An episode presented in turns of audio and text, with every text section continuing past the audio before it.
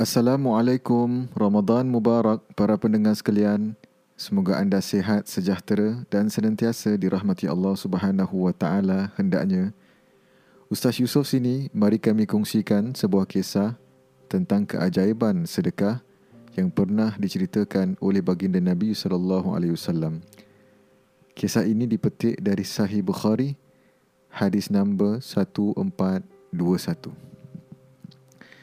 Sebelum dimulakan, mari kita saling mengingatkan antara satu sama lain agar terus berdoa mengambil keberkahan di bulan yang mulia ini agar Allah Subhanahu wa taala mempermudahkan keadaan kita, keluarga kita, masyarakat Islam dan rakyat Singapura secara amnya insya-Allah. Amin.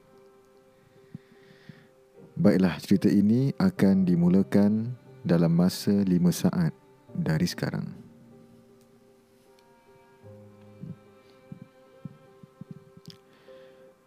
Abu Hurairah berkata, Rasulullah sallallahu alaihi wa alihi wasallam pernah bercerita.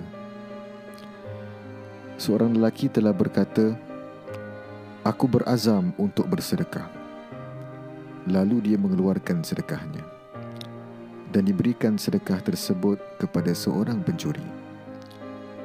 Orang ramai pun mula bercakap-cakap mengenai perkara tersebut dia bersedekah kepada pencuri lalu lelaki itu berdoa wahai tuhanku segala puji bagimu.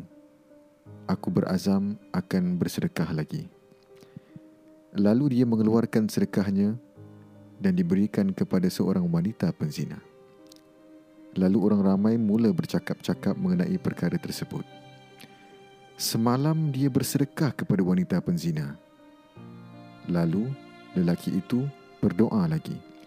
Wahai Tuhanku, segala puji bagimu ke atas sedekahku kepada wanita penzina. Aku berazam akan bersedekah lagi. Lalu dia mengeluarkan sedekahnya dan diberikan pula kepada orang kaya.